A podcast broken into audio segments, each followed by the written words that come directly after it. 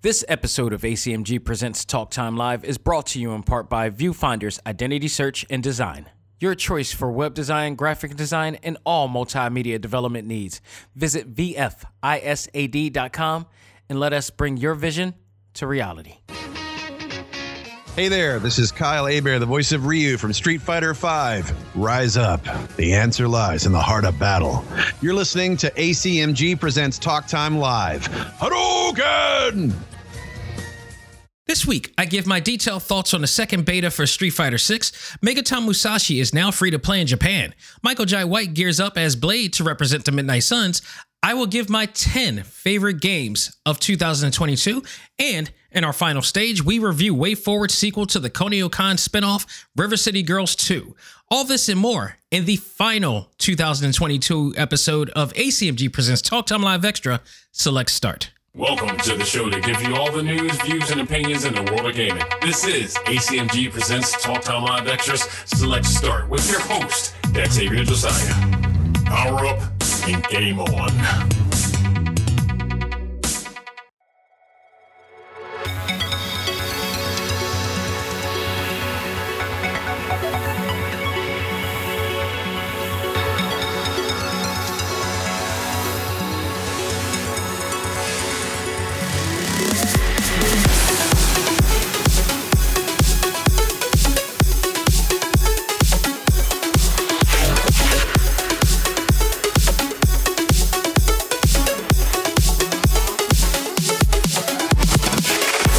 Again, everybody, and welcome back to the final 2002 episode of Select Start. I am your host, Xavier Josiah.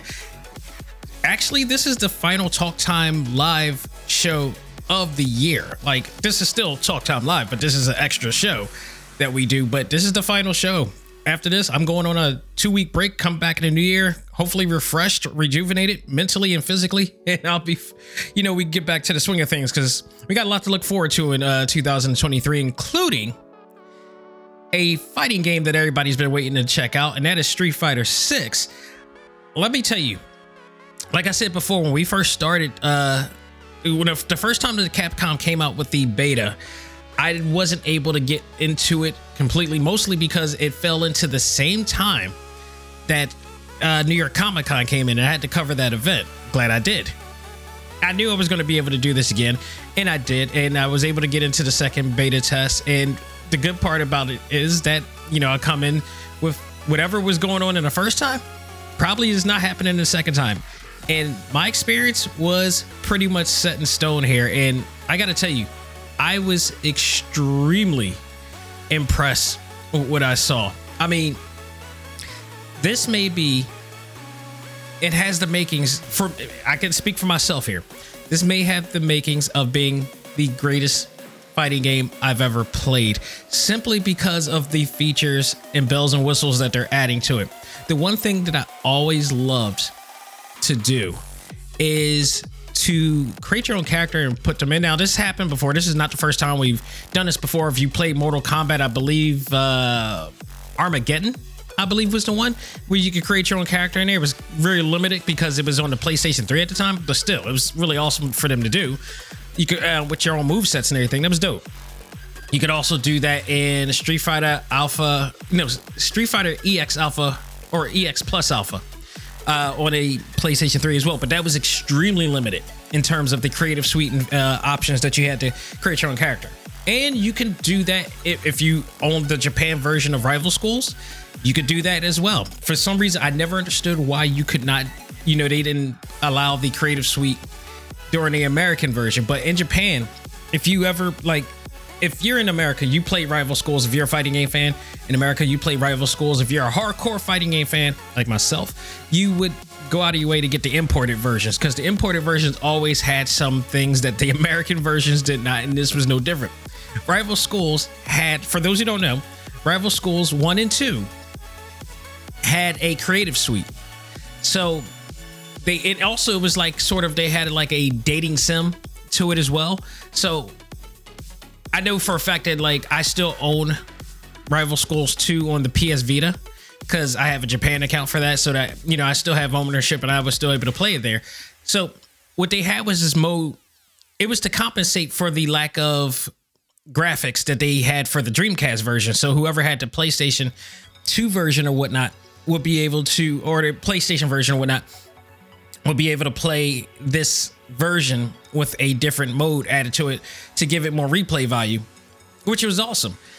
But you were you were able to make the create this character and like it was kind of a deep system at the time and you um were able to create your move sets. You could also take them through this like dating sim type of experience throughout the whole thing which you know is the story uh, behind everything and how how you become friends with some of the characters of rival schools. It was a whole thing but it was nothing ever elaborate that we ever got until now. And the the, the one of the best creative suites. Say what you will about the game in in a whole, in the game series as a whole, but what makes this game still relevant and still playable and still fans of it that, that we have some such a fan base for it is because of the creative suite and that is WWE 2K series um which thanks to Yuke's had you know they created and developed one of the most deepest creative suites ever. So much so that other companies were trying to emulate that, and they not there were barely any companies that were able to do that. I guess 2K got some of the rights to do that in recent. I guess 2K. I don't. Uh, 2K22 has a similar elaborate type of creative suite that they kind of, you know, took from Yuke's in this case. So far, you know, I, I, I wasn't expecting a lot from the creative suite of Street Fighter 6, but man, was I ever impressed and dare I say blown away. The things that you're able to do in this creative suite can only be compared to 2K. You know, I don't, I don't, I, I, take note, I don't play um, NBA 2K or any of the other 2K um, games, but I'm pretty sure they probably have the same creative suite or something to that nature. To that, well, not uh, probably not to the extent of WWE 2K because WWE 2K allows you to create the craziest and wackiest stuff to your imagination. Well, if you're wondering and you're a fan of creative suites like I am, you'll be happy to know that Capcom has gone all out they've actually I, I feel like this is the game where they listened. I think for four and five, mostly you know four or five, and I would I would dare say also add on um games like Marvel vs. Capcom 3, Marvel vs. Capcom Infinite. They they kind of listened, but they didn't at the same time. This one, I feel like they listened hard because the creative suite that they're giving us is so elaborate, is so deep. It's the articulation, the the customizations, everything. It's just so awesome. Um, the creative suite gives you the ability to configure out everything from body types, you know, male, female, you, you, uh, your identity, male, female, or just human you know, presets, avatar presets that you could do if you don't want to go fully deep on customizations. You could just, you know, create something from there. They also got face presets. They got, you know, you could do like customizations of the face, the cheekbones, everything. It's so deep. The avatar, height and proportions, upper body, lower body, muscle definition, skin color. Of course. Thank you. And another, this is one of the reasons why I didn't buy Elden Ring because when I found out that you it you know the creative suite for that wasn't as deep and it, Bandai has a, a, a tendency to make it hard for you to create a person of color. Well, you can make somebody of Indian descent, you can make somebody of Pakistani descent, you can make somebody of uh, Indian descent or whatever. You can't make a proper black dude, or you, you could probably make you probably are great at making a black female because that's not hard. You could say you use the same pigmentations and the same, um, you know, in hairstyles. That's fine. Black men always had a, there was always some issues with that. Even in this era of our, you know, evolved game uh, development, there's still issues with uh, Bandai Namco. I don't understand what the hell that is. Nonetheless, Capcom got us covered. Uh, as far as the face customizations, you could do face, hair, eye shape, uh, and that's deep. Like that's intricate. When you get to like eye shape and stuff like that, and iris and and um, and eyelashes, eyebrows, that's that's really deep customization right there. Nose shapes, uh, mouth shapes, ears, facial hair, skin definition, expressions, all that. That is that's up there with WWE 2K. It's it totally elaborate. I love it. Uh, body features they got tattoo decals that you can place anywhere around the body. Um, and last but not least, you got like around 16 voices that you can use and play around with from there. Uh, much like the WWE 2K uh, Creative Suite, though, you know you could create some of the craziest things. And if you go, I I have the a detailed version of what I'm talking about right now on TalkTimeLive.com on the blog section. You could go there and look at everything in detail. I got pictures of some of the avatars that I came across when I was in the beta, and you can see how crazy it is and how insane you could do. Like how the the proportions of the body can be exaggerated to an extreme. in these things, you know, you could go about it any way you want. It's so awesome. Uh, they also, on top of that, you also will have the ability to go to uh, a Hub's Good Shop in there, which is basically a, a, place where you can, you know, buy clothes for your avatar and, and, and accessories and whatnot. They had a limited amount and they offered us uh, some, you know, in-game currency to check it out and buy for your avatar or whatever, which was cool. And you get more as you gradually, you know, meet certain uh, criterias and you know such in the game or you just log back into the game every day you get something else so you can buy more for your characters or whatnot. So it was it was pretty cool. And what i love about this is that you know if anybody played street fighter 5 prior to then you basically know that they're to keep making new content for you. Because in the same way that they would make content for the street fighter uh, crew they're gonna it looks like they're just gonna push that over into the entire like I don't think anybody's gonna want to dress up, you know, the Street Fighter crew. They want to dress their own selves up. So that's where the money's gonna come from, and that's where the money's gonna generate. I don't mind this. And normally I'm a I'm the type person that just like I'm against the in-app purchasing thing, but I don't think this is entirely bad because it's your currency. It's like it, you can still earn it. You, they're not forcing you to do it, and you can do it any way. You can earn that money from in game or you could purchase it yourself using other type of currency. So uh like they have they have what is called drive tickets in here which you're using uh you, you can acquire during online battles and fights and logging in and whatnot.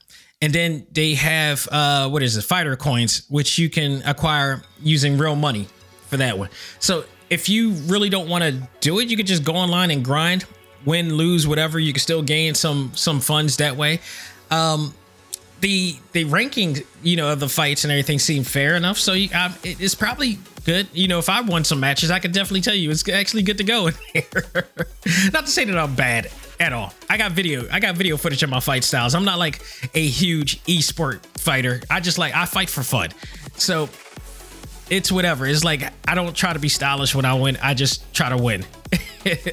you know. So you know you have that, but I guarantee you when this actually fully comes up in June, that they'll have so many different items, and then this is going to be an on- online game experience. So they're going to provide so much more, you know, content for you to, you know, try out clothes, accessories, and everything is going to be awesome. There's a there was another hub store too that wasn't open and said coming soon, and it looked like it was going to have a lot of exclusive Capcom gear that you can buy that's probably going to be one of those it's probably going to be the hub where you need to buy using uh, real money to do. So I, I wouldn't be surprised if that's what that is but there's there was not everything was open. Like for instance there were three different modes that you could get in here. One was the fighting realm. The other was the world tour which i really really want to check out. Like world tour is where you are going to take your avatar and go into story mode and you know go across every parts of the uh the Street Fighter universe. I am so I hope if they do a third beta, I hope that's what it's for. Cuz I think right now with the what I've experienced over the over the past weekend, I thought it was awesome. I, I, thought I thought they did a really good job. Everything was smooth. I got a good, strong, powerful bandwidth, and I had no lag issues at all and that stuff. So, um, the fighting was really smooth. It was no slowdowns or anything. It's back. The only thing it was is like if you did if you did spectator mode and how that works is basically you go into spectator mode and if you're just going in they'll speed up the whole entire thing speeds up until it catches up with the fights and everything so it's pre-recorded but it just goes in and you know catches up with the match which is dope so and again, I had no issues at all with this game. If you like I said, go into the talktimelive.com website and go into the blog section. It's the first article there I just put up. Uh, and you can see all of my fights that I dealt with, all of the ones. All right, not all of them because I fought a lot and I lost a lot, but also I won quite a bit.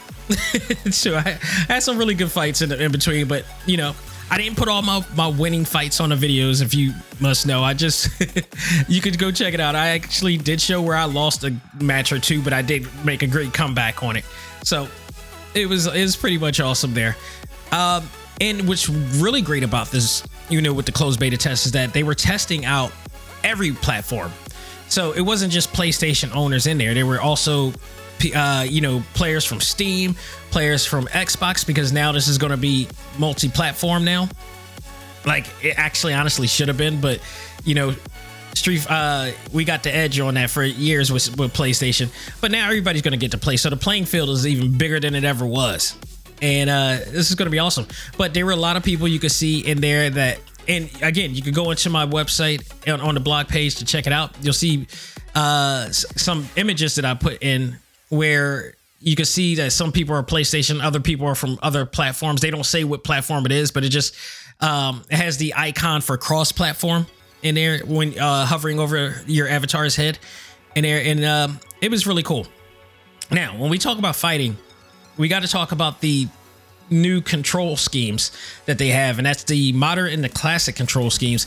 The one thing that I would like for them to do and I hope that they do when it comes down the line, is to possibly maybe give us an option to do modern and classic. See, what happens is a lot of people got confused with this when they first started. Um, Demetrious Johnson, you know, uh, MMA fighter, uh, legendary UFC uh, former champion, he and, and well-known gamer and Xbox gamer.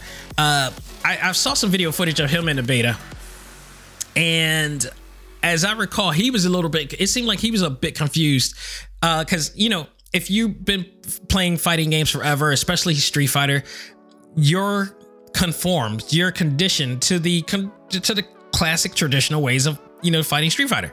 But by default, the game puts it on you know modern, and modern is the simplistic uh, control scheme where you just hit a directional pad, a button, and a move. Just pull, you pull off a move with these it throws you off because if you're going, you're just jumping into the fight, and they don't tell you when you go into the beta, they don't tell you that you got to go into the configurations and configure that to go from modern to classic. It's already by default. So you got you get kind of confused. The first few fights, and probably the reason why I did lose the first time because I I was trying to pull off moves, but didn't realize that I was in modern. So things were happening where I didn't understand what the hell was going on, and then I had to figure it out. I'm like, oh crap, I'm on the modern, um, you know, uh, options. I would like for them to do what they normally do in, in, when they're in previous Street Fighter games. It's like when you pick a character that you want in versus mode or whatever, that you will automatically select another uh, menu prompts up, give you the option to play as modern or classic, much like you would like back in the day with Alpha 3, where you could pick different styles and, and, and finishers that you want to like do that because I think that will be a lot easier. I mean, now with that said, once I figured it out, and once everybody figured it out, you got to go into the configurations and set up which characters you want to play as uh, modern or classic, which is really awesome in a sense. But even still, I would rather it it'd be easier to go about it that way because the configurations, the options to go on in, in the uh, options menu and the configuration menu, your settings, if you will, is that you will be able to set all of it up. If you want to do all of your characters for classic or modern, you could set it up, or you could do each individual character. Say this one I want modern, but this one I want classic because I can control them better doing classic. But this one I have a hard time pulling off certain moves, so I can do modern there which is fine. Like say if you if you do Akuma, you don't want to, you know, you're trying to do the Raging Demon.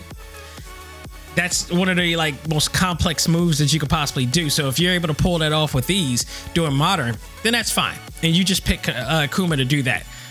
But if you want anybody else, like say just Ryu, who's has the most simplistic, you know, and traditional uh, control scheme and move set that, that you could possibly have, him and Ken, then you want you might want to go classic there. So once I switched to classic, that's when I started getting my groove back. And the funny thing I didn't do is like go into training mode to figure out what this thing is because a lot of the characters like Chun Li and Guile and um, Ryu, they got a few new moves in their arsenal now. So I had to try to, you know, I was learning on the go. So as I was fighting, I was still filling out some of the move sets just to get adjusted to everything while my opponent is not an AI, it's actual alive opponent is whipping my ass pretty much. So um, you know, once I got through it, I was able to, you know, get things back into, you know, um, into the groove or the flow. Uh, get my timing back in, you know, know when to attack properly, and I got through. I survived like a lot, but like three or four matches to 305. But um, nonetheless, even win or lose, I enjoyed this immensely. I really, really uh, enjoyed all of it, and um, this is going to be something that people are going to it, it, it really enjoy. Most most likely probably to do with the new drive system that they have. They have a drive system now which uh, includes a drive gauge that depletes the more you use it. So what happens? You got three different ways of using a, you know, a drive move. You could use drive impact basically, which uh, allows you to, you know, stun your character, but do so in the most flashiest way. And you got all these really color color palettes and like it looks like you know the paint graphics that they're we're so used to with Street Fighter. Um, beautiful. It's a beautiful, beautiful uh, move. Uh, you also got Drive Parry, which is the return of parry that you would see in you know Street Fighter Three, so that's return. And then you got Drive Gauge. So, I mean, uh, I mean, you got the Drive Gauge that you got to rely on that as well. So you have all these different ways of using the drive system that adds on to the dramatic, to the pageantry and, and, the drama of the match and such. So when you see all these Evo matches and these esport matches with Street Fighter, it's gonna be epic. Trust me when I tell you, it's such an awesome thing. Now, the one thing we didn't get a chance to do, in hopes that maybe that's something for a for the third um, beta when it comes out, is the commentary. We didn't hear any of the commentary because it wasn't added on at the moment. Uh, I am looking forward to you know checking that out with the uh, commentary and such. I think that's an awesome thing that they are adding on. Uh, hearing guys like Tasty Steve and some of the uh, other, you know, well known guys there. I, you know, my only wish for the commentary is in terms of choice of commentary. And I don't know if he was just not available or they just didn't pick him or he was already in, uh, obligated with other things. Is Golden Boy. I you know, Tasty Steve, respect to him. He's been in the game for a long time. He's been, you know, commentating for over a decade. Um, he's represented the sport of uh, esports Street Fighter, you know, for quite a long time. But my God, you talk about a commentator who sounds like a who gives you know esports a real sports feel. Golden Boy does not get enough credit. I mean, he's been nominated before for awards and whatnot, but that cat is awesome on the mic. Like I, I wanted AEW to actually hire him. I thought he did a, an absolutely great job doing commentary for AEW way, way back in the beginning of uh, All Elite Wrestling's, you know, beginnings and such. He's a he's a absolutely awesome commentator. I hope, especially now because you know G4 is no longer, unfortunately, and we haven't um, seen him in a while. I he he's definitely going to be back into esports uh, commentating. I'm I'm pretty sure, but I would love to hear him do a voice and do uh commentary for Street Fighter Six. I, I would absolutely use him instantly. So uh that would be an awesome. But other than that, it's it, it's the uh this game has a lot to offer, including representation, which I thought was like the most polarizing thing that I saw through this whole thing. At the very well, if you've been watching, if you've been following uh, Capcom with Street Fighter 6, you notice one thing that they've been pressing and imprinting in our head is that representation will be in this game. The character that they were using to demonstrate the world tour mode was a was a black kid, was a black man in there. And it's continuing. The minute that you start playing the game, the minute that you get into the battle hub, you're introduced by the host, Eternity, which correct me if I'm wrong, is a trans person that is also black. So that is huge. That is absolutely huge. Um, I love this character. I really, just, I just love the the the idea of this character in here, and it's the first thing you see is like, oh no, this is a this is a, this is a Street Fighter. This is a game enjoyed by everybody. They're not holding back. And guess what? If people think that this is something new, no. Capcom has been down with the been allies of LGBTQ for a long time. Let's date back to Final Fight, because Poison was was originally, I believe, a trans person in the first place. Um, and they had to change it up because of the stigma, the stigmatization or whatever of the time. So that was a thing, and now we got Eternity. So you know, shout out to them for doing that. And then also, like I said, like we got new characters. Uh, Kimberly has been added to the game. We got um, we got Sean. Who knows? Sean might be back. Hopefully, um, you know, there's going to be new characters coming. This is an ongoing game experience. If you've seen what what happened in Street Fighter Five, just guaranteed we're getting a lot of uh, a lot new players. I think Sean is coming back. We got Dee Jay that made his come, come as well. Uh, I haven't seen Balrog yet, but we we're getting plenty of people. Plus, we're able to create our own characters of color or whatever we want. And is awesome. So I love that part of the campaign that Capcom is doing is showing that we're representing everybody in this game. So, you know, I really appreciate it. Capcom is a total ally to, you know, black people, to the black community, and, you know, the LGBTQ community as well. So I'm all for this. I love this. My experience over the weekend was just fantastic. Uh, if you are wondering, wonder no more. Street Fighter is coming back and is going to make a huge impact. It is coming, and that the creative suite alone is going to be the big thing. It's it's going to change the way we play fighting games. They're they're going to make. I guarantee you, they're gonna they're going to be fighting games after this that is going to try to emulate what they did. Guarantee. And guess what? It's it's common because Street Fighter is it's the goat. It is the true goat of fighting games. Okay, it is the Run DMC of fighting games. So I I loved it. I, I had such a great experience with it. I, I I'm got a lot to look forward to with this, and I this is a definite get for me in 2023. So all right, let's talk about something else that you should be getting. Every once in a while, I talk about import games. One in particular import game I actually played uh I think earlier this year and that was Megaton Musashi, which I dubbed and proclaimed as possibly one of the greatest mech games out there. It's an action RPG, um, but it's awesome. It is at like one of my favorite fighting games based on a mech anime is Techromancer. If anybody remembers that from the Dreamcast this game is the closest in terms of presentation that I've ever got to play that gave me that feel of Techromancer. It is the closest, but it's not a fighting game. It's an action it's an action RPG based game that allows you to customize these, you know, deals. Now, Megaton Musashi in Japan is a huge deal in the sense that it also has an anime. There's a movie coming out for it in Japan, and for some reason, we are not seeing the light of day of this yet.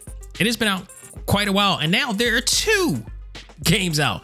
But this new one, this is what you want to hear. And this is the reason why I keep telling people get a Japan account. Yes, you got to go through a little bit to get a uh, a game, but if you have a system like the Nintendo Switch that allows region free, which means that you can play any game from any region, including games that are not set foot to be purchased in America, like Megaton Musashi, like um, Kamen Rider. The Kamen Rider games that I got never coming. The Super Robot Wars has not come yet. I got quite a bit of. Uh, there's some games in Japan, in Japan eShop, that you will never see the light of day. But it doesn't mean that you're incapable of getting. They will allow you to purchase this. I have so many different import games on my Switch right now that I've reviewed on this show that you can get. All you got to do is, uh, you know, apply for free to a Japan account. Look at the games that are on here, and there's some treasures in there. I lie to you not. There's some awesome treasures in there that you can acquire. This is one of them. Megaton Musashi is now free to play. And normally when it's free to play, I'm like, I'm I'm a little taken back because I'm like, there's and, and in particular for this one especially because that means it's like they're relying on in-app purchases for people to buy. But this one is slightly different in a lot of ways. First of all, I purchased the original game quite a while ago. Enjoyed it, loved it. Even though I didn't speak a lick of Japanese, I didn't have to because the game is designed for you to just easily understand and navigate through the game without understanding the premise, the dialogue, or whatever like that. If you just want to go through the motions and get through one, one place to another and then just play the game itself, you can because when it comes down to the core base of the game, it is universal. You will fully learn to understand. And here's another tip use Google Translate there's some things that you do need to find out which is in terms of the uh, user interface and the options and the, and the settings and configurations. Use Google Translate. Use it on your smartphone. Use it to translate some of the things that you need to know. So as you're going along, you know what is what, and, you, and you'll actually probably learn a little Japanese at that to some extent. But um, that's what how you use a smartphone, people. That's how you thoroughly use a smartphone. But nonetheless, you use this and it's an awesome, awesome game experience. It's so great. There's anime cutscenes in it and everything, and and you know just the way that they designed it and and, and did the you know layout of how you just your character uh, Yamato just roams around the city and everything. It's so, it's so different from anything I've ever seen before. Level five did a tremendous job with this game, and I think I graded this really uh, high uh, when I when I first reviewed it. But now, this free to play they what they basically did i don't know why they did this but they're focusing on the pvp feature that they added on. The pvp uh, feature will you know it's it's pretty much any pvp that you're doing. It's online base you're gonna need your um, nintendo online account to do it. And it it pretty much um it's gonna basically you know you could battle in coliseum mode which is the mode that you could do you know three versus three and and fight there but you're also going to be able to buy different parts and everything exclusive parts and and stuff like that to be able to battle. One of which is they got a crossover with uh Getter Robo and Make Mazinger uh, Z. And I'm like yeah I'm all in on this. Now why you want to download this for free is because they're offering they automatically give you the original game. So the game yet that yeah, the game that we all bought, they giving they're giving you that for free. And guess here's the other thing. It's totally offline based. Now this was the tricky part. I'm like, all right, they're giving this game for free for everybody to play and own. What's the deal?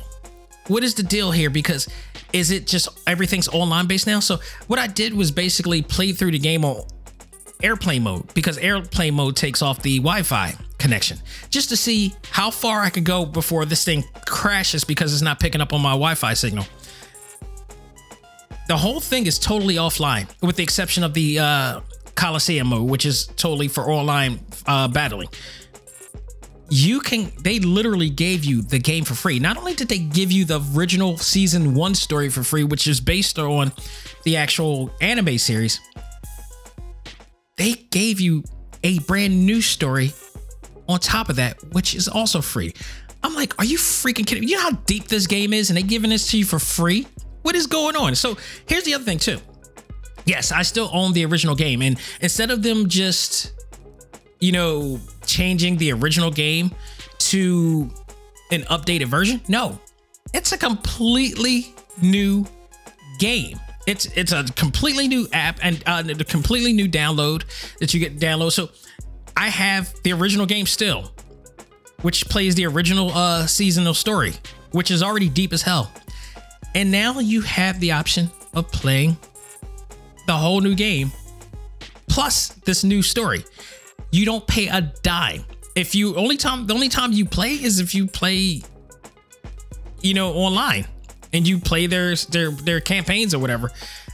But if you they're giving you, I, I can't believe they're doing this. I've never seen any company do level five.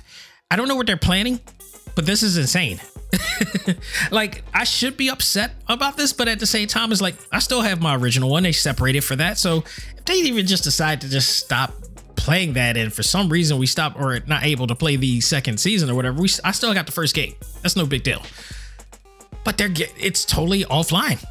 It's absolutely. I'm telling you, this is a 50 maybe 60 dollar game which plays on the PlayStation 5 and 4 and on the Switch, and you're getting it for free, and you can play it offline.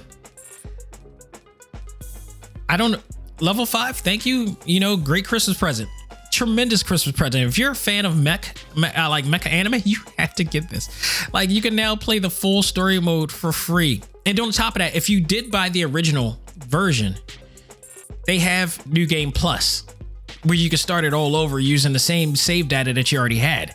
And then, or you could just start from eh, directly into season two because your save data automatically detects that you already beat the game and you cleared the game. So it'll start you off immediately to season two. So this additional story based on a season two of the anime series has been added on with scenes from the anime series. And by the way, if you ever wanted to watch the anime series of Megaton Musashi, you could go on YouTube. It's up on YouTube.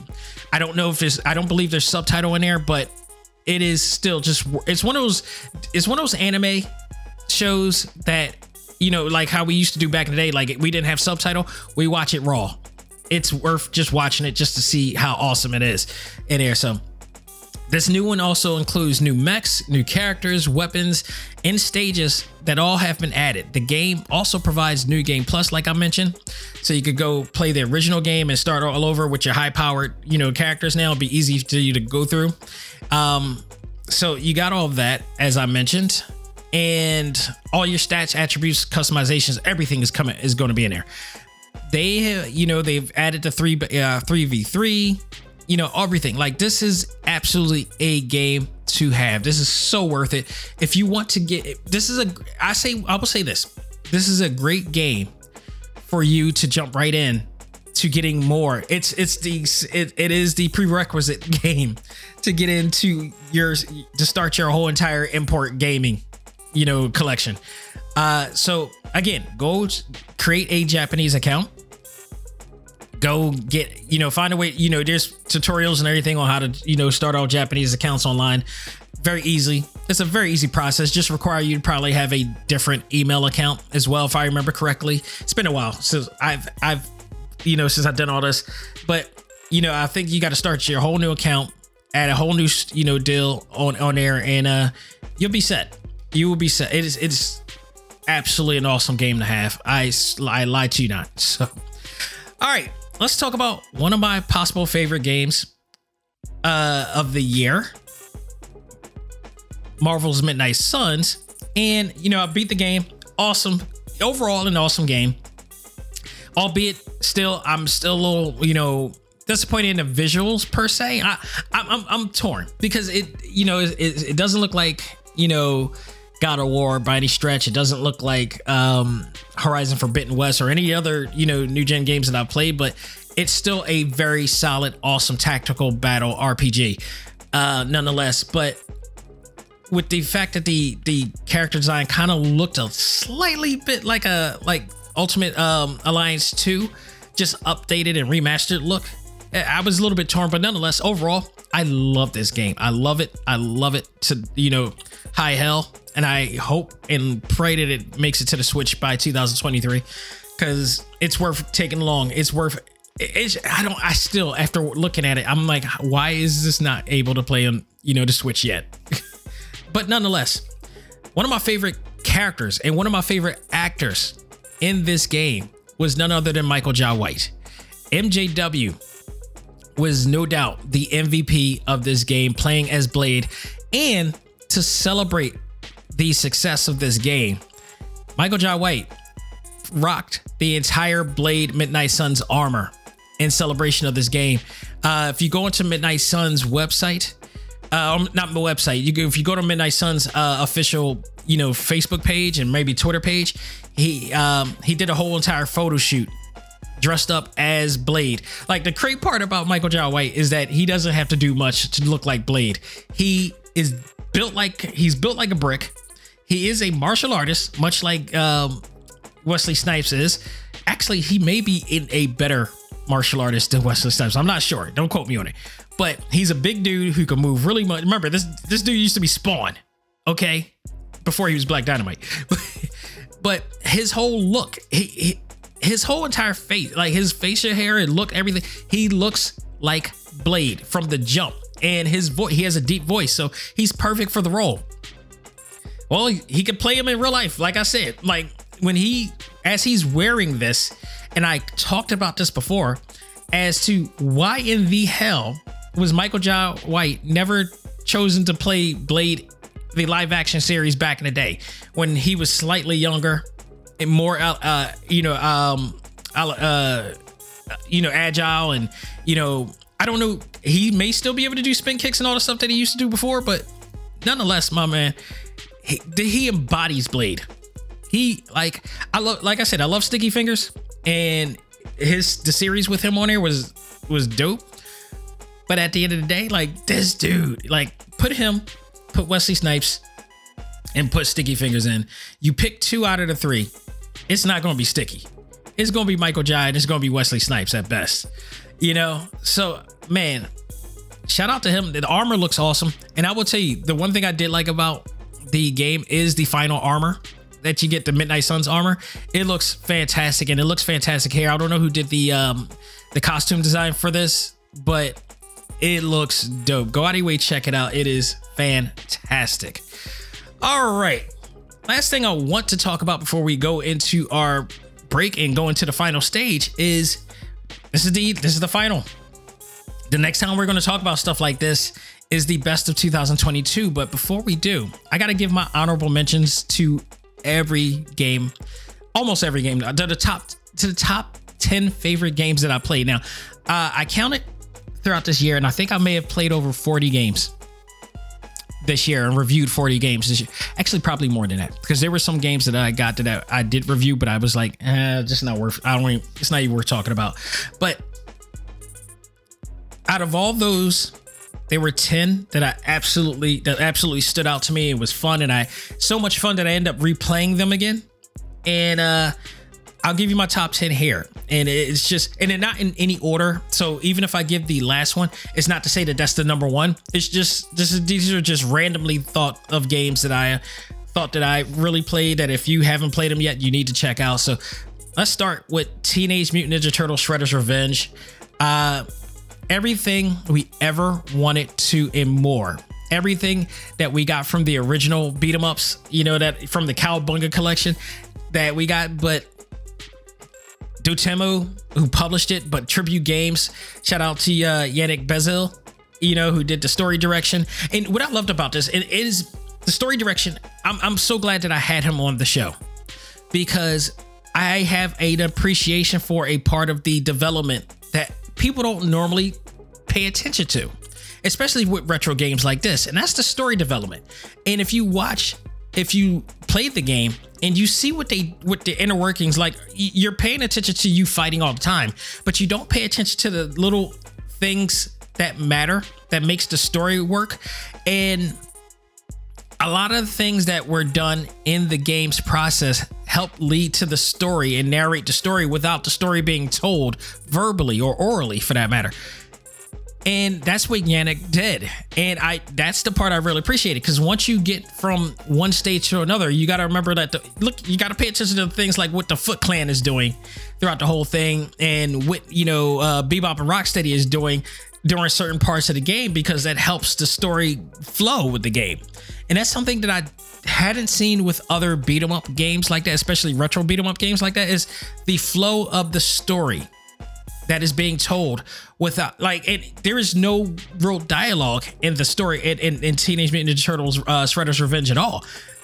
There is really no dialogue. It's just they're moving along, but within the, them moving along, you see things in the stage background that is happening that is you know factoring into the story plot as we're moving along, and that's something that we need to really consider more those little bits of detail that help the game experience flow better. And and you know top of that the music that are being played and whatnot and that all played a factor too. The, the soundtrack which was awesome again Megaran uh, made his uh, impact on that one. Um, you know on top of that we had Raekwon the chef and Ghostface Killah do their own kicking here too so that really popped it off right there. So those right there like it was just it. What I loved about Teenage Mutant Ninja Turtles: Shredder's Revenge is that not only did it hit nostalgic points, but it there was a certain subtlety to the game that really made an impact that made the flow of the game and the, and the uh, replay value such an enjoyable experience there. So I, I, you know, it. I believe it should have won a game award. I think if it was placed in the right area, it could have. They, you know, me and Yannick. If you go check out the uh, interview that I did with him this year, um, we talked about why they were considered an indie game and they he spoke his piece. I don't think it. I don't think the Game Awards or the jury that judged the Game Awards, you know, thought it was an indie game. I question it because of its association with, uh, you know, Nickelodeon and the fact that it's based around the turtles and whatnot. You know, to be called an indie game to that measure, it's kind of a tricky thing. Um, if had it been considered an indie game, I think they could have had a strong chance of winning. I think the placement of them factored into whether they were going to win an award or not. Because if you put them in a certain category under a certain situation, yeah, you, you could vibe, vibe that they may win. And I think they still will win an award or two down the line um, before this year is over. So, you know, when everybody does their year end, I think they're going to get a nod for something. And deservingly so, because the, the game was one of the biggest highlights of this year. And when it came out, it, it was a huge impact that it made for them. My, the other one, another game I can mention, Sifu. Sifu was unlike anything I've ever imagined in a, you know, beat 'em up game before. They took it to a level that we've never seen before. Um, these guys did a tremendous job at putting together a fighting experience, a story being told that made you feel like you were in a John Wick film. You know that, that it, that's not easy to do. And then on top of that, they were able to bring that game to the uh, Nintendo Switch. And then uh, we're being told that it's going to be in the Xbox um, and Steam coming soon as well. So that's an ace for them. People are going to love that game. Absolutely awesome. It played well on the Nintendo Switch. It played well on the PS5. It's just fantastic. I'm telling you, out of all these games that I'm about to mention, that I'm going to mention, nothing warms my heart than playing Crisis Core Final Fantasy VII Reunion. I just started replaying that game because I beat the game. You know, t- by the way, two day took me two days to you know clear that game, and it didn't miss a beat at all. It did not miss a damn beat. And in fact, as I kept looking at it, and I'm watching videos also online that during a compare and contrast of the two in comparison as terms of the the uh the visuals it's just I'm still at awe of how much of a of a visual overhaul they put on this game thanks to the uh, Unreal Engine, and just things like the swords, the hair, the lighting and shadow, the uh, textures, the color palettes, all that stuff. It's just all remastered to the utmost. And it's amazing. Like again, I said this before last week when I reviewed it. I would have easily have settled for the original version. But what they were able to do, and then on top of that, the control schemes and everything added, the new features that were added because it's now updated system, just made the experience so much better. And I so happy more than any game that I've ever played. I'm so happy because this game, you know, this this this warmed my heart when I was playing on an original PSP. Again, right in front of my the the UMD is right in front of my face, and it's probably smiling at me right now. it's a lot. So one probably one of my biggest highlights of the year is that game. You know, right there, Bayonetta three. Oh, what a journey that this game went through, that Platinum Games went through with this game, but it was worth it after all of the controversy and everything. And luckily, it went to their favor because there was, you know, what we learned later on. It just like, oh, okay, I'm buying this game. We're investing in this game. She screwed up. They did a hell of a lot for this game. This game was awesome. This game was worth the long wait. And I mean long wait. We've been waiting for this game, man. Uh it was it's finally here. I had I enjoyed it immensely. And this is another game I ended up started replaying again because it was just a lot of fun. There was so much to do. You know, they put so much work into this game and all the extra bells and whistles and mini games and all these things that you're able to do in this game was just so awesome. I, Really enjoyed everything about this. Bayonetta 3 was, you know, this is the final one. They went out with a bang, but it's not because we just they announced that there's going to be a uh, prequel coming out uh, coming in next year, and there might be another one. There may be a Bayonetta 4 because you know the daughter is now going to be uh, the new Bayonetta in there too. So we'll see about that. You know, we talk about remasters with the with Crisis Core. I'd be remiss if I didn't talk about JoJo's Bizarre Adventure All Star R which is another remake of the classic version that came out on a PS3. And I would say this game got robbed, along with, you know, arguably other games at the Game Awards, because there's no way I've played MultiVersus before. There's no way in hell MultiVersus is better than JoJo's Bizarre Adventure or Street or um what is it? Uh King of Fighters 15. Even though I didn't favor King of Fighters 15 like that because I thought they could do better it still was better than what they were doing with MultiVersus. Sifu, much better than what they did with uh multiverse. Like that was that that those games got robbed. I don't understand. Was it a Warner Brothers thing where you guys collaborating with Warner Brothers? Come on, Jeff, tell us. Um I, I, I didn't get that, but JoJo's Bizarre Adventure was just it's such an awesome game. It's one of those games. It's like, okay, can we get a action? Can we get a good Capcom game on this thing, even though Bandai Namco made it. Can we get it te- from Bandai Namco? Can we get Tekken now? Because it's obviously you can play this game can be played if you could do what you did with this game and it's playing on a Nintendo Switch. Dude, we want to see better fighting games from Bandai Namco on a Nintendo Switch. You know, that's not anime based. Like we need a Tekken. We need a Soul Calibur. You know, what are you doing with those games? Those games can't be exclusive to uh, PlayStation, are they? Maybe they are. I think maybe. Nah, I don't know. We'll see. But nonetheless, we JoJo's Bizarre Adventure was such an awesome game. If you're a fan of the anime, like I am, and I'm still I still uh, you know watching uh, Stone Ocean right now, which is becoming one of my top favorite uh, sagas of the uh, series. You'll love this game. You'll absolutely love this game. It's so hard hitting, it's hardcore, it's really whacked out and weird to boot. Um, highly recommend this. I mentioned once again, Midnight Suns is also one of my picks too. Um, you know, I played the XCOM series before. I never actually beat an XCOM game.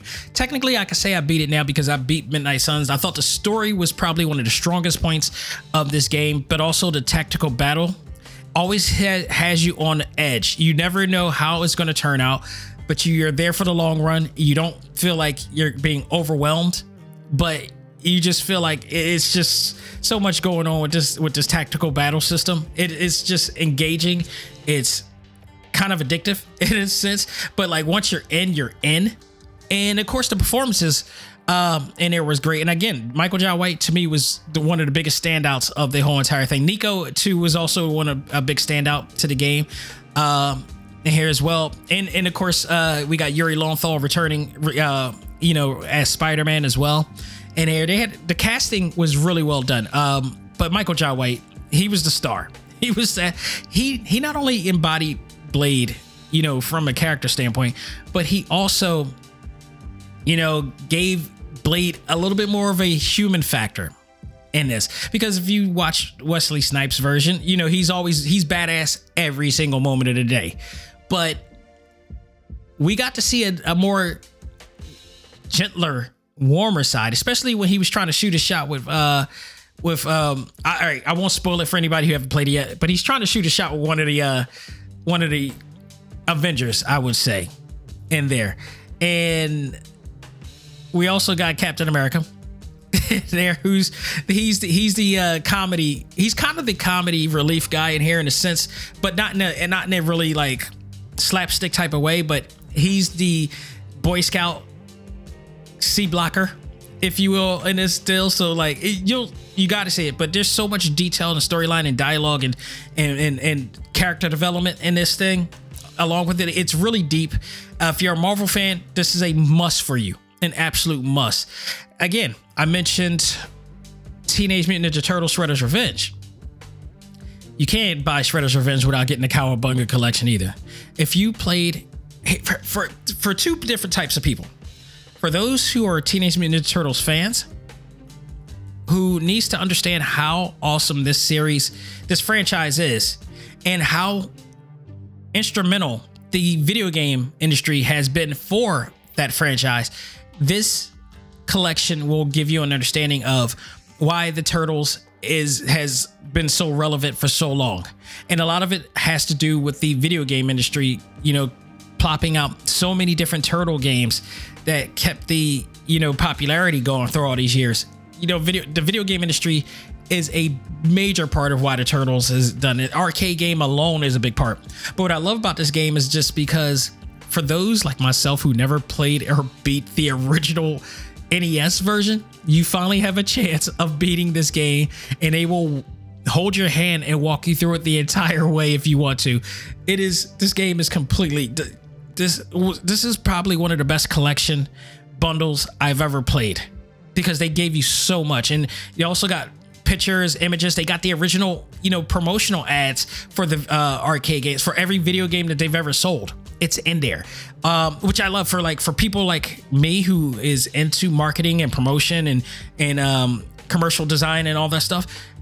That's stuff that I like to see how they were able to promote the game and, and you know and market the game and stuff like that all that's in there the you know they got art galleries and everything you know they even have a rundown of every single turtle series they've ever had in here. So I mean, you you getting your money's worth as a turtle fan. You're more than getting your money's worth. So like, if you want to do, if you're a turtles fan for Christmas, literally Teenage Mutant Ninja Turtles Cowabunga Collection and Shredder's Revenge, you put that all together, you have you're the ultimate video game fan. You are absolutely ultimate video game fan for that. So highly recommend both of those from there. And also on top of that, they got both fighting games from the Genesis and the PlayStation. Tournament Fighters, which was the, really the thing that sold me. I'm like, I gotta play Tournament Fighters again. I, I really have to play Tournament Fighters. This is one of my all-time favorite, you know, fighting uh, fighting games in there. Not so much the Genesis version. Not so much that one, but I still played it. It was it's it compare it's nowhere to. Here's another thing too about turtles that they expose about the the 16-bit era of video games.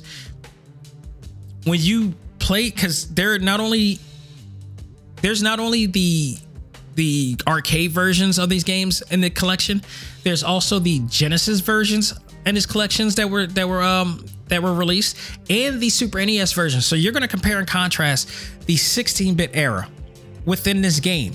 You're gonna see who had the better Turtles game. And by saying who had the better, Turtles game is also saying who was the better console. You will find that Super NES was in fact as much as as much as of a Genesis fan I was because what made the Genesis so cool was that Genesis was always marketed as the more mature and sophisticated system, whereas the Super Nintendo or Nintendo was marketing themselves as like kind of Disney esque, where you know, you had, you know, you had Street Fighter here in Mortal Kombat on, you know, Street Fighter without the blood code, but Genesis had the blood code for Mortal Kombat, but then they also had Eternal Champions, which was also a really gritty fighting game as well. So it was a little bit more adult based for that. But in terms of power and processing, the Super Nintendo was much better, and you'll find that out when you play the uh, the Turtles Cowabunga collection in here as well. So I would say get all that. It's just so much of an awesome uh, nostalgic thing, and it's his it's gaming history as well. So go out of your way and check it out. Um, I got three more. How can I not pick God of War Ragnarok? Okay. It's one of the biggest games of the year, if not arguably the games of the year. We're doing our best of 2022 right now in our ACMG Facebook group.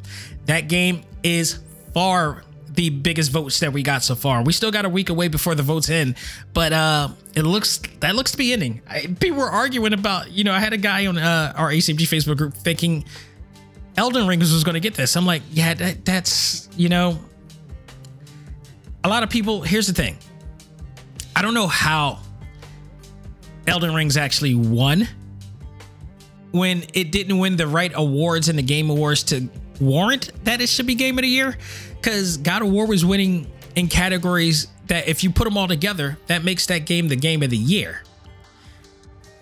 And then Elden Ring wins. And I get Elden Rings is a deep, you know, game for people and it's a very challenging game for those, but here's the other part. Not everybody likes to be challenged that hard. So this is the funny story that I'm going to say right now. I'm not going to say his name, but I'm going to put him on blast nonetheless because he he swore down that Elden Rings was going to get a get the nod on the ACMG, um, you know, voting. And I always tell him like, yeah, we kind of always go a different direction than the than the media with this stuff, and don't be surprised if it goes a different way. And it actually did. He thought Elden Rings was going to get more votes. It's gotten a significant amount, but it is not nearly as much as with God of War is. And he started complaining because you know that's what people always do when they're when they people don't see it their way. They start complaining, and I had to sell him like he he's basically his. I gotta go to this because this was hilarious. His basic argument was that he uh you know why wait I I I, I can't do it justice just make just like saying it out here. I gotta read this. So bear with me just for one sec. Where yeah, here it is. Come on, everybody. Elden Rings has to win. It's a game that requires skill. You're trying to tell me that you don't like games that improve your skills? Okay. I couldn't believe this. I, I was hoping that he was joking, but he really was not joking in this. And first, I commented, Would I tell you? But then I had to comment again. I'm like, and just what skills does Elden Ring improve exactly? You make it seem like that it's going to help you with real, like real world skills. Like, what job, are, what job are, are people going to get from mastering Elden Rings? And I was expecting probably something a little bit more different, elaborate. I wasn't expecting the answer that I got which is a very common answer, not only just for this game, but for every game. His reply was it improves hand eye coordination.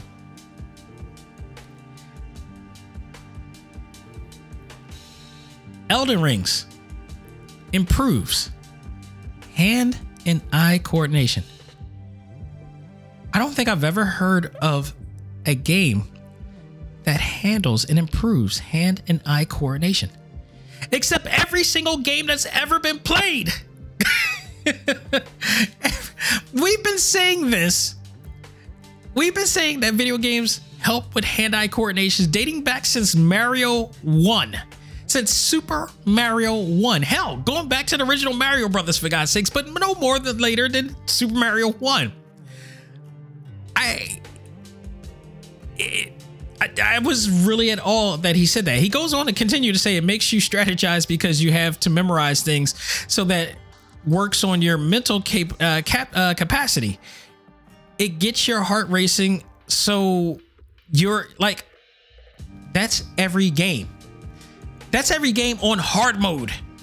That's every game on hard mode. If you know, no. God of War can be hand-eye coordination too if you put it on hard mode. Hell, if you even do it on like normal story mode or whatever, you still gotta know the right timing of when to move, when to hit, when to maneuver, when to strategize. You gotta learn the patterns. You gotta observe the situation. That's every game. Hell, if anything gets that nod, it's fighting games. Fighting games really have to do hand-eye coordination. You really gotta learn techniques and skill. You gotta learn timing, animation, all that stuff this was I, I, I really could not believe that that was the answer that he gave. That to me was tremendous. Um, another uh, member of the ACMG also replied. he said Elden Rings only improve your skills if you're playing at playing Elden Ring though. It's not it, it won't make me nice at 2K, meaning 2K, NBA 2K or whatever like it's just the I, I just couldn't believe that that was the that was the justification. That was his defense to why people should be voting for Elden Rings. Like Elden Rings is the first. Like if I if I read that and I'm doing this vote, I don't want to say that because I don't want to, you know, imp- implant any. If anybody's listening to this right now, I don't want to imprint my views on what should win or not. That's up to you.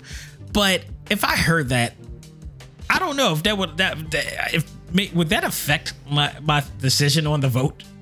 Maybe not. I don't know, but my goodness, that was not a good defense of why that game should get the vote at all. and I, I had to also further ask him too, because I, I know him quite well, and I had to ask him, "Aren't you an Xbox guy?" And I, it was very important that I need to know this. And he replied, yes, he is for the most part, but he respects all consoles. With that said, here's the thing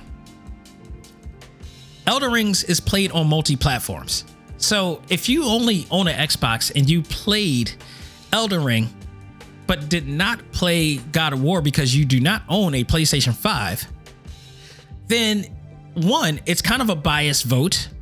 And two, you're not get you, you it's safe to say that you can't say that it's based on hand-eye coordination and then not play God of War to realize that it's based on hand-eye coordination as well. But it has a better story. It has better characters. The performances are better. The look of the damn game is tremendous. You know, there's so many other things to why this game. Now, the thing is, the, the, the edge, the, the leverage that PlayStation owners have is that, yeah, you play God of War and it's exclusive, but you also can play Elden Rings on a PlayStation 5 as well. So you're playing both games so you can compare and contrast the two yourself if you have a PlayStation 5 or 4 for that matter. So you know which one is actually the more, you know, it provides more of the gameplay experience, the overall gameplay experience, if you will. So that to me was that was one of the things that made my day. That absolutely made my day when he said that I I I was at all.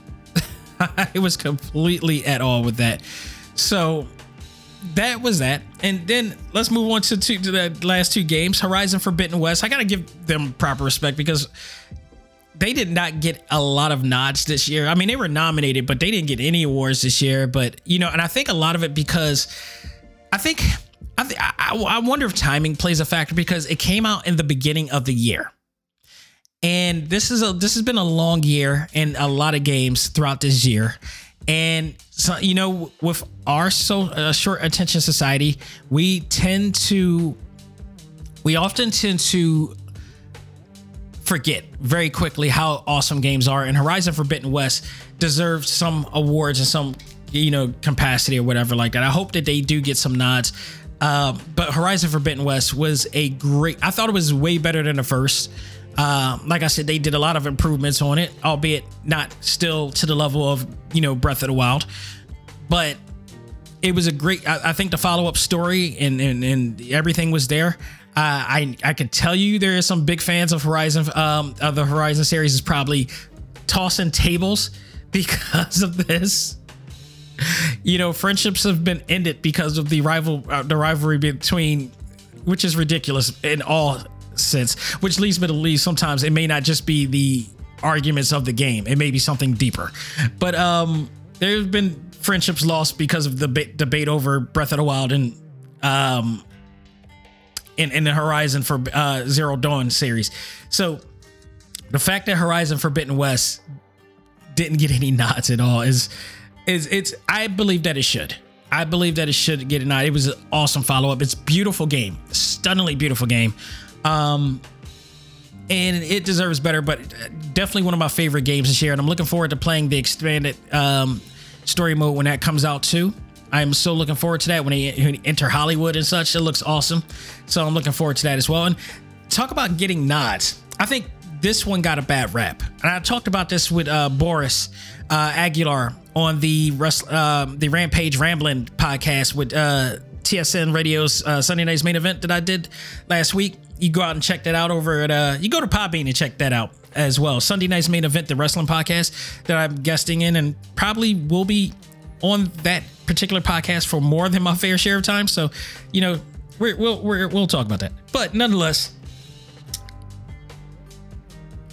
Gotham Knights, I think, deserves a lot better uh, than what they were beginning. And I think, and I just, it's like I told Boris, I'm like, people have been crapping on it, but they've been crapping on it because they're seeing it for what it's not, and they should be seeing it for what it is. And if they see it for what it is, then you'll appreciate the game more. You'll enjoy the game more. But you want Arkham, you want Rocksteady. This is not Rocksteady, and this is damn sure not Arkham.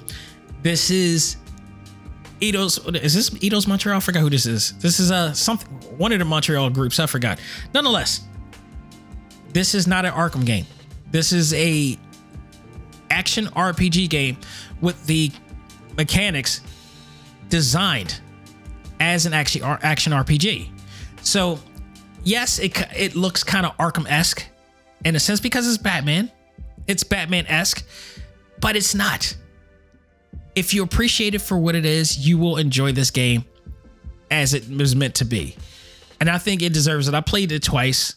I need to play it two more times because I, I want to see the endings of the other two. But and then, then he just added on some more stuff and they upgraded and patched it up recently too. So does he plays better now um, than it did before. And then on top of that, it, it's like the one of the best games involved with Jim Lee that you could ever possibly get. I thought the game was really well done. It's a great action RPG game, not an action adventure game. I, I cannot stress that enough. So people, when you jump into this game, go into it as you would any other action RPG game you'd ever play. Like this is Kingdom Hearts. This is not Arkham. This is not Spider Man. This is more Kingdom Hearts than anything. But it deserves it because I thought the story was great. I thought the character development was great. The character development uh, aspect, kind of in the same way that uh, Marvel Midnight Suns is. I think Marvel Midnight Suns is a little bit deeper in that sense. But I love the story and, and, and the camaraderie between the four you know sidekicks of Batman or whatnot. Um, it's just pretty awesome. It's really good, and the photo mode is fantastic. The photo mode is absolutely one of the best photo modes of the year. I will definitely tell you that. So, those are my 10 of 2022. The very my favorites. I played a lot of great games out there. It's really cool, but among the 10 I can count, there's more. I've played some really awesome games this year. Don't get me twisted, but those were among the top favorites that I really went back to and enjoyed and and stuff like that. And you know, if you go you know, if you ever want to hear any of the other, if you haven't already, games that you might want to check out, go to talktimelive.com and just, you know, go into the podcast page and go into the uh, search engine and just type in select start. You'll see all the games that I've reviewed uh, during that time. And, uh, you know, check it out. If you like what I had to say about it, go check it out for yourself. Let me know what you think. Folks, that will do it for this segment for 2022. We're going to take a break, come back, and we will review the final game of 2022. And what better game to do so than River City Girls 2? We'll do that right after this. Ladies and gentlemen, this is Dak Xavier Josiah, the host of ACMG Presents Talk Time Live, the podcast. You want to catch up with all of our podcast shows and hear from some of the hottest names in all of anime, comics, movies, and games, such as. This is Maile Flanagan, the voice of Naruto. This is Stephanie Sheh, the voice of Sailor Moon. This is Ruben Langdon, voice of Ken Masters and Dante from Devil May Cry. Hey there, this is Kyle Hebert, the voice of Ryu from Street Fighter V. This is Chris Battle, character designer of Teen Titans Go. Here's your chance to check out all of that and more on TalkTimeLive.com. TalkTimeLive.com provides all of our ACMG content with new and previous episodes, exclusive interviews, articles, and much more.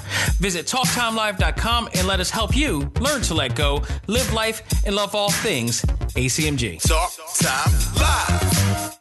I've asked this question before the last time uh, you were on.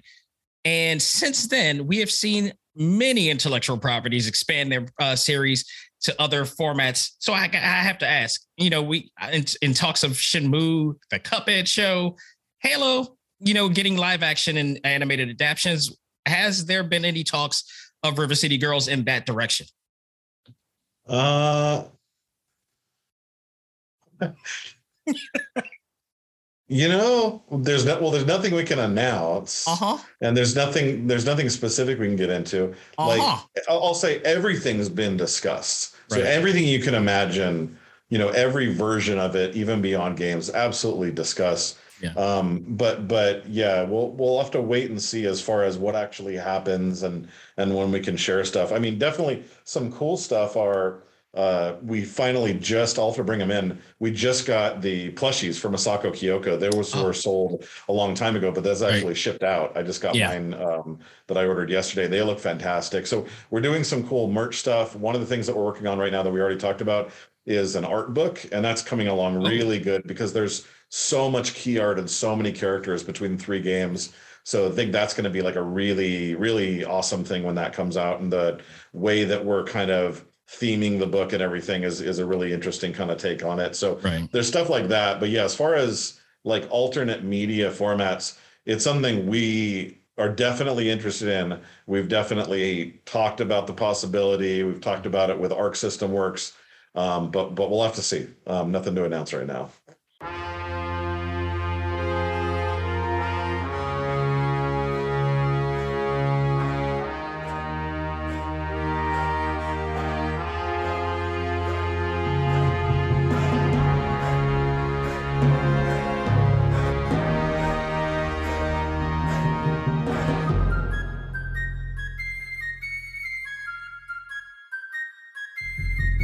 We beat them insurgents, not a bit nervous. Encouraged, got a bit further to go by any means. Getting rid of our enemies. A V A L A N C H E, yeah, that's who we beat. Insurgents, not a bit nervous. No lip service, got a bit further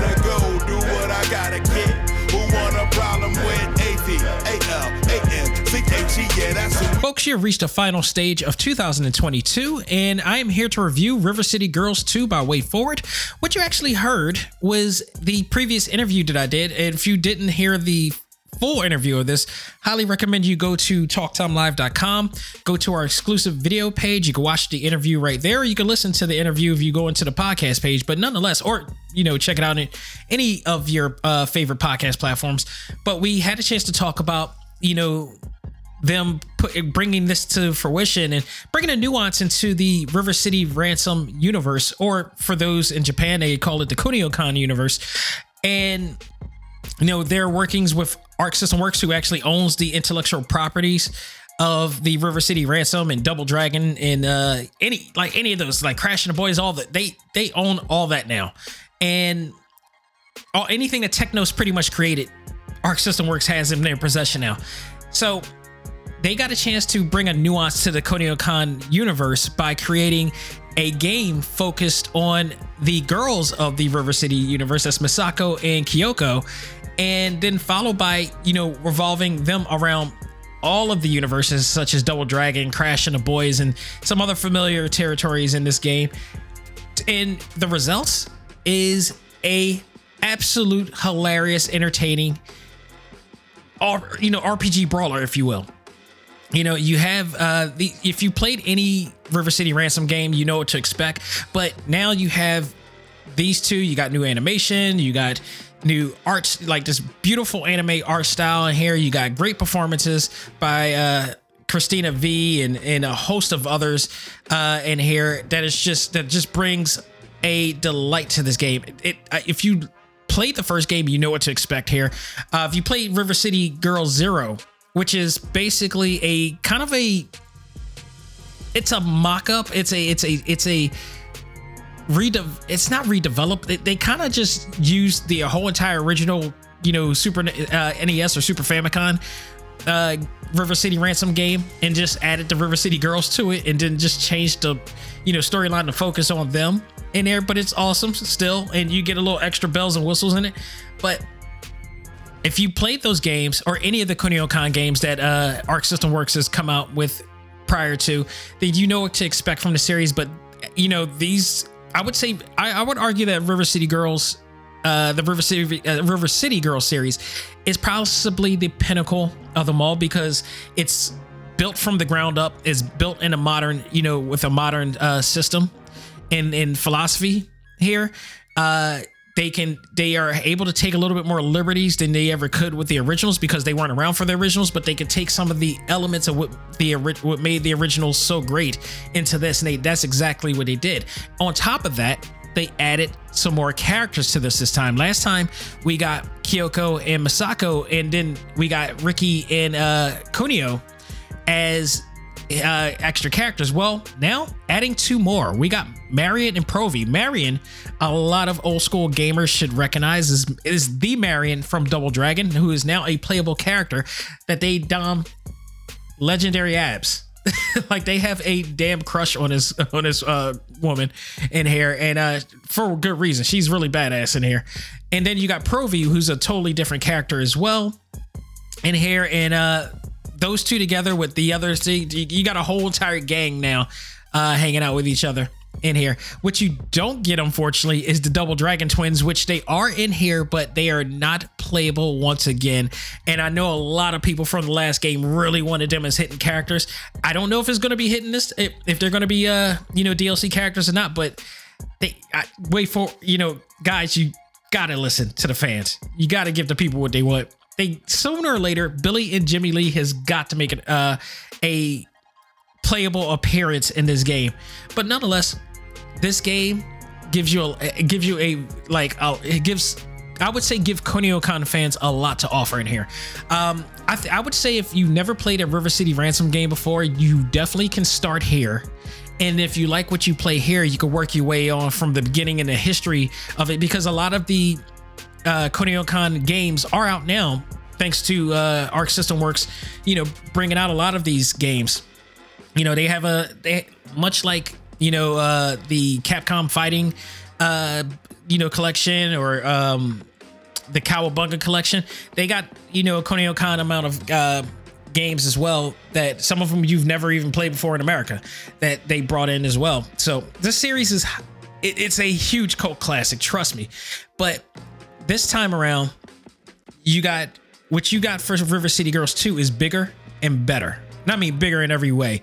Um, first of all, the theme songs, the opening and close, the opening and closing theme song by Megan McDuffie is nothing short of tremendous. Whatever she writes, uh, like I'm not saying she's she's perfect in every way, but she knows when to nail a theme song. And the River City Girls 2 theme song, which is also being sung by Christina Vee as well, who is um, plays everything for God's sake. She's one of the Sailor uh, the Sailor uh, soldiers as well on Sailor Moon. Uh, she's Sailor Mars, if I'm correct, on there as well. Um, just just tremendous. And she she can sing her ass off as well. So she's singing back uh you know uh dual vocals with her on it. If you haven't seen the video go out of your way to see the uh, music video. That's on uh online right now. It's on youtube. It's tremendous but they are awesome. Uh, christine uh megan mcduffie's music kind of narrates a lot of what's going on in some, some of the stages and whatnot. So i thought that was really cool. But the key features of this game that i'm going to read off and let you know how i feel about them is here. Let's talk about that. I'll also give sort of pros and cons to that as well. Um, this time you get into play six playable characters, like I said, with the addition of Marion and Provie this time around, and each of them have their own fighting styles and upgradable move sets. Much like last time, uh, you start off with a limited amount of moves, and as you start beating up more people and gaining more money, you could go into the Double Dragon uh, shops to learn new moves and upgrade your arsenal and your move sets, which comes out with way more brutal, more elaborate type of moves that you could do, air moves and all that such. So that's always a plus. And it really starts off slow in the beginning because you're so limited to it. But once you start upgrading your characters, you know, and, and stats and, and, and, such like that, they move a little bit faster uh, than they have, and you're you're able to just beat more enemies up at a time and you're gain more money for that matter. Uh, there's more enhanced combat like guard crush, uh, lift off combos, which I really find a lot of fun. And you, it, you probably a really great need to have too because of the fact that there's going to be multiple enemies coming near you. So in order to break free of them, your best bet is to do a air a lift off combo. You know, lifting them off into the air and then doing combos as you're up in the air as well. And you know, clearing the area for yourself. Double team maneuvers are there for multi or for co-op play. Uh, River City is bigger than ever. I mean, they have new locations and multiple routes that you could go to. Some of the same routes that you're familiar with from the first game is there. It, they just expanded on it, which I really like. So it is still based around the area that they are around, the school and all that stuff. But now there's more areas that you can explore throughout the game. Which is great about that is because the more areas that you explore, and if you're playing with a new character, it allows you to upgrade the character even more going into all these different areas. Uh, you can play a solo or team up with a friend locally or online as well. Uh, the new system that I like here is the hired heavies system. Now, basically, what that is is that all through the town, you will come in you will come across these new characters. And these characters are specifically there to be hired as backup. See, last when we played the last game, you uh, if you beat up one of the enemies, they'll beg for their they'll beg for mercy, and you have the decision to beat them down or uh, let them fight with you uh, against the other enemies. And if you do so, they'll give you money, and then all you got to do is hit one of the trigger buttons to uh, activate them to fight back to you know do one of their moves on them.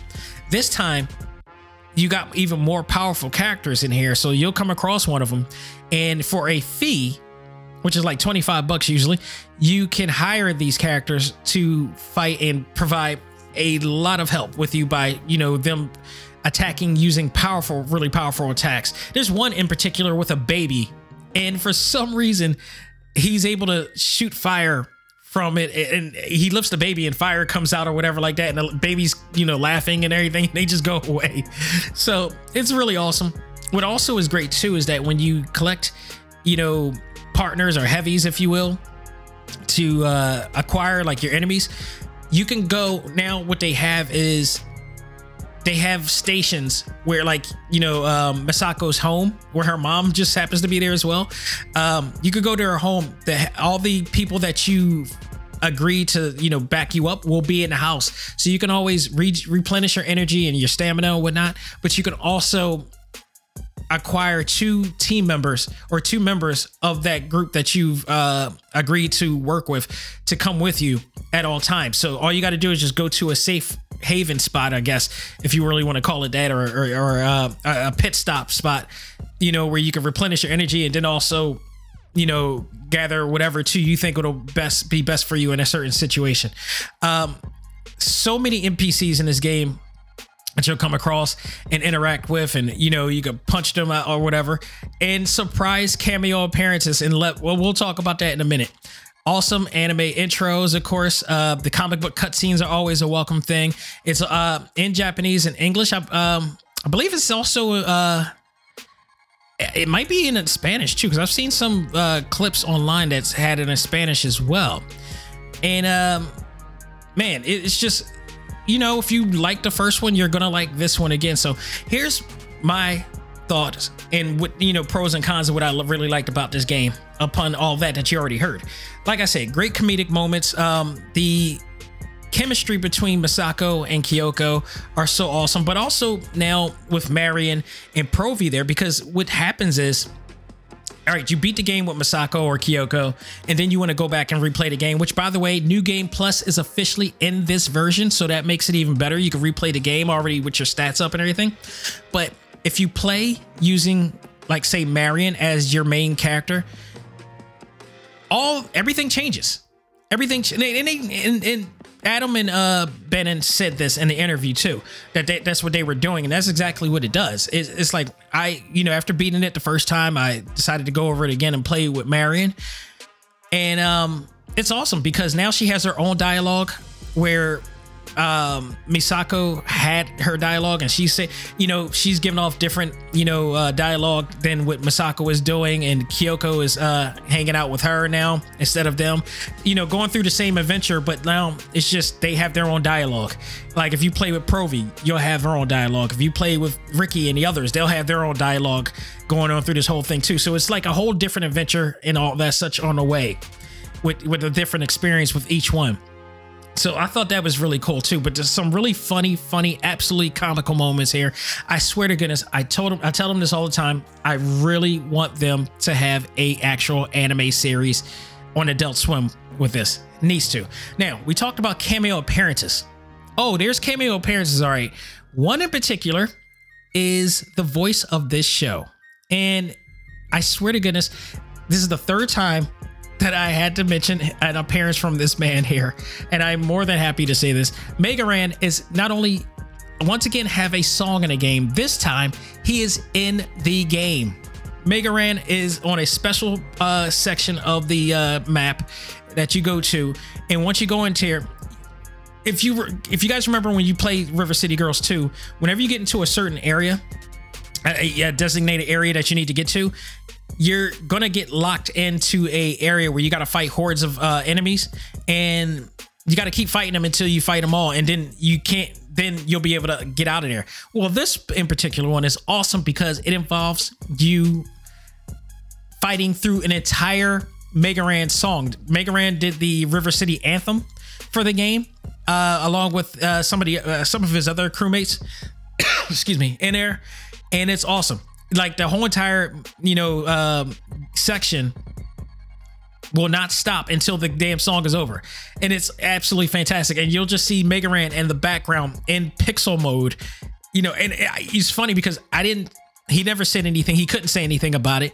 I knew he was going to be in it, but he didn't, say, I didn't know he was actually, I mean, I knew his song was going to be in there, but I didn't know he was going to be in the game. They actually have a pixel version of Mega Ran in the back, which is fantastic.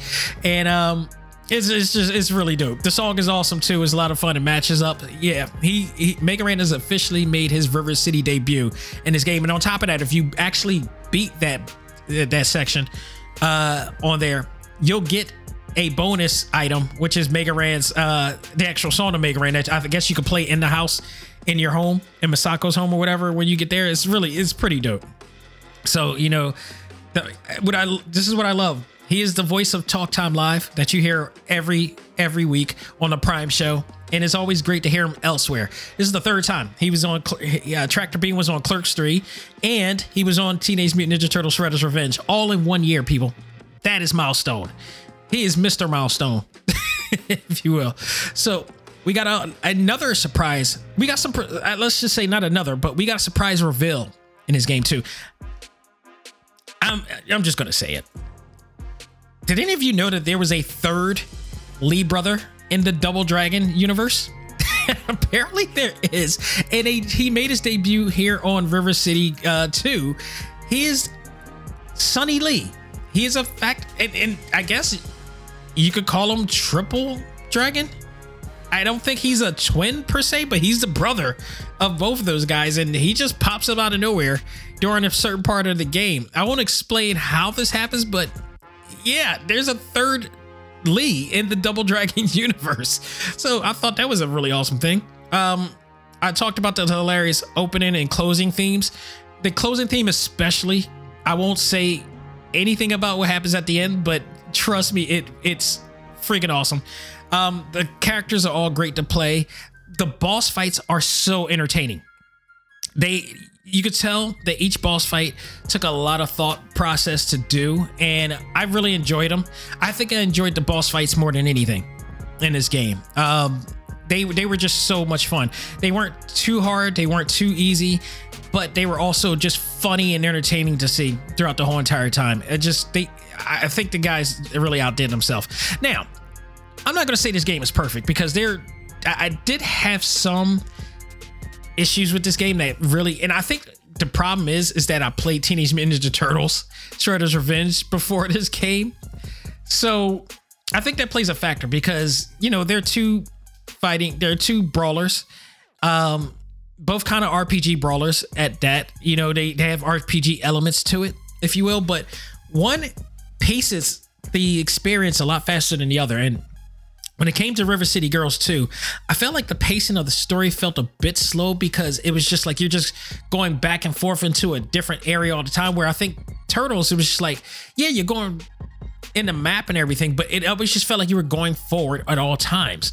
Um, and it didn't feel like it dragged at all. And I think maybe probably had something to do with the both the leveling up part process and maybe the music choice too. The leveling up uh, was also a little bit slow at first for the first few hours of the play, but like I said, once you, it's at least for the first time you play because you don't, you got to build your money. You got to build your current, your in-game currency. You know, after beating up money, many, many fan, um, you know, enemies to acquire the move sets you want, and then you start noticing when you start to level up more, like when you get to like the level 30 or 40 you start to move faster you start to punch faster your reflexes and and, and everything becomes you know uh quick or more, or more quick than it was before if you if you will. Um but in the start of it it just starts off slow and then on top of that some of the songs that megan mcduffie does it's not it's not to say it's bad but i just think it comes off a little bit dreary and lacks the energy that the game needs at times. So if you're going to certain sections of the game there's some songs that are like a little bit more pick uh, pick me up games. And this is a regardless of what it is, it's a brawler. And I know that you know the Kunio-kun series is used to, you know, really dreary like games like this, but it just it really I, I felt like it really affected my gameplay because I'm playing it and I'm hearing this music loop over and over again, and it's not the most energetic uh, deal uh, that you ever hear. Where it's like you go to Teenage Mutant Ninja Turtle Shredder's Revenge, and all their the entire soundtracks, you know, each song of their soundtrack is so up, you know, upbeat and it's so vigorous that it really helps along with the gameplay. But there are times where it feels like the game drags, and a lot of it possibly is due to the music selection of the game. Now, also, the other thing is too, is because you don't necessarily. I know the key thing is that hearing the lyrics that Megan McDuffie is playing in the game, and it's hard for you to pay attention with that when it's kind of not in the. You can't really hear it completely because you're you know your sound effects and everything is going up towards the amount of fighting that you're doing so there needs to be a bit of a balance of music selection and pacing of the story. Like when you finally get to certain areas of the game, yeah, it's still good, but I think it could if with the better sound, you know, soundtrack or more upbeat soundtrack to this, I think it would have helped the game experience a little better for me. But overall, I mean, this game was everything I really wanted to and more. I think had Teenage Mutant Ninja Turtle Shredder's Revenge came out, I thought probably would have thought a little better of this game. But after seeing that and seeing how that plays, it's like it's yeah, it's not the best brawler that I've played this year. I will say that, but it is definitely a very solid, very entertaining uh, brawler that you have to play. Like if you really, really want to check out uh, what what the big deal is about this game, go check this game out. It's an awesome game to play. Uh, there's it's it has a lot of deep replay value to it. You can uh, go and replay it again. You got six players to work with. Beautiful art style, beautiful manga style. Voice acting is stellar as it could possibly be. Some of your favorites are voicing these uh, characters as well too. And man, you just can't go wrong this. Is a great game to get. And right now, if you check it out. It's $35.99 on sale, 10% off of $39.99. Um, you could get it on the eShop right now. So while it still lasts, but it's even if it's full price, it's still worth it. That get the whole entire collection because um, it's it's hard for you. It'll probably be hard for you to. I wouldn't say it's hard for you to get, but it's probably better for you to get the first game and then follow it with this game.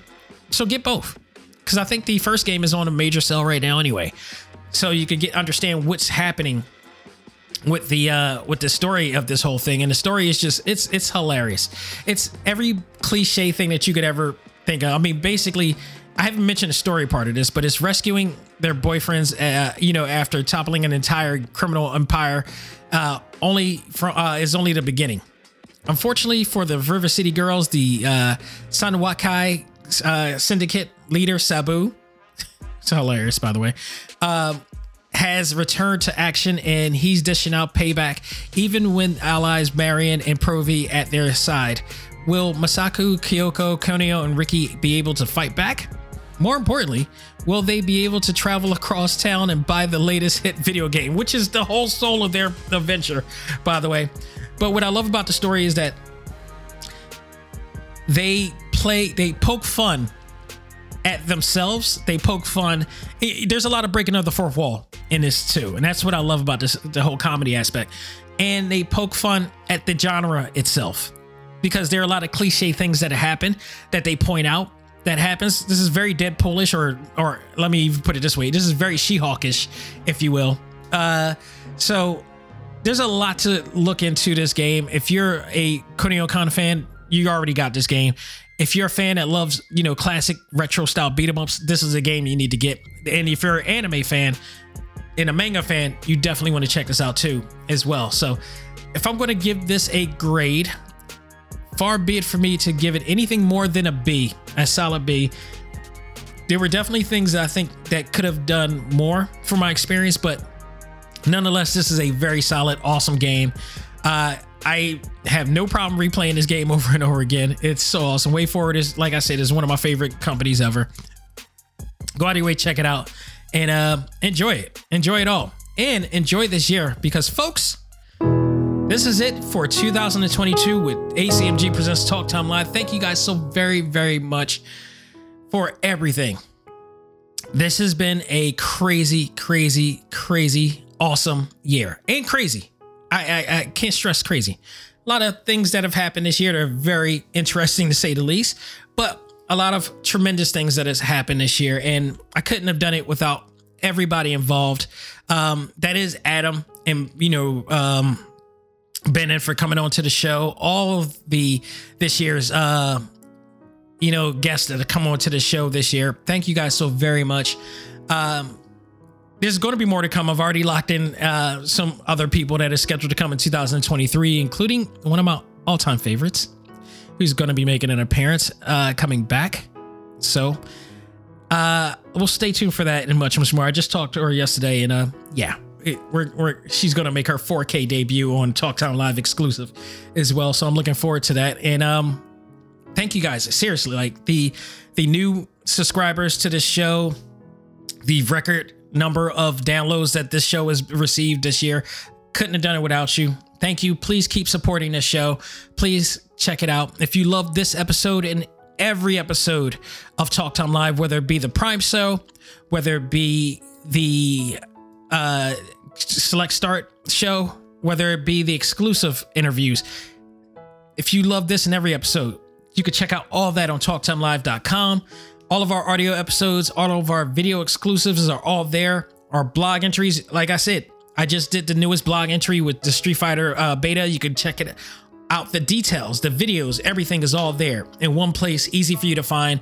Uh, you can get my thorough thoughts on everything that's there. And if you want to learn more about what to expect, if you didn't get a chance to check out the beta, but you're excited about Street Fighter 6 coming, go out and go to talktimelive.com forward slash blog and uh, you can check it out there but also just so much other stuff in that website as well. If you want to subscribe and download to all of your favorite podcast platforms, we're everywhere where podcasts are played, including Spotify, iHeartRadio, Apple Podcasts, Google Podcasts, Stitcher, Podbean, TuneIn, Audible, Pocket Cast, Pandora, and if you're on Tumblr, just type in Talk Time Live. Well, you can find every episode there as well.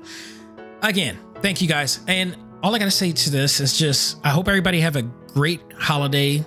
I hope everybody um, have great Christmas, Merry Christmas to everybody there um, who are celebrating.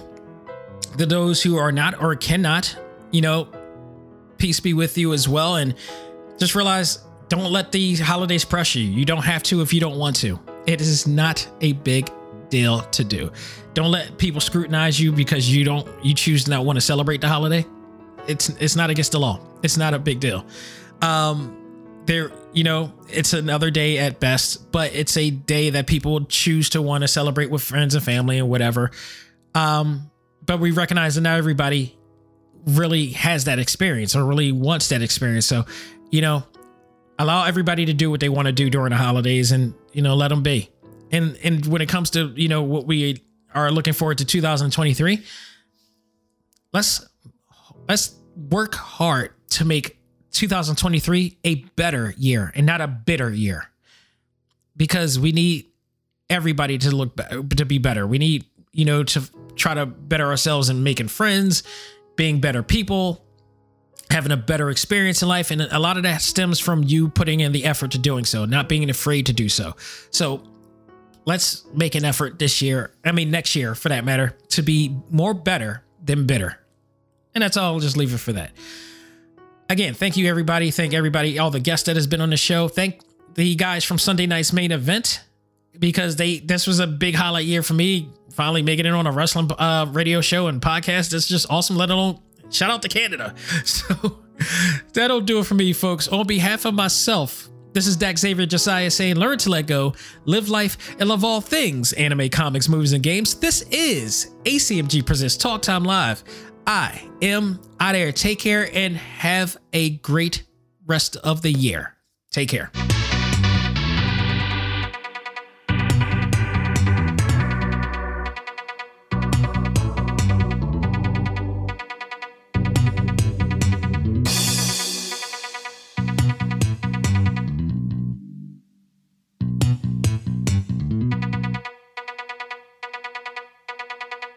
Music for this episode is provided by Game Chops. Check out these great chiptune tracks and more at music.gamechops.com.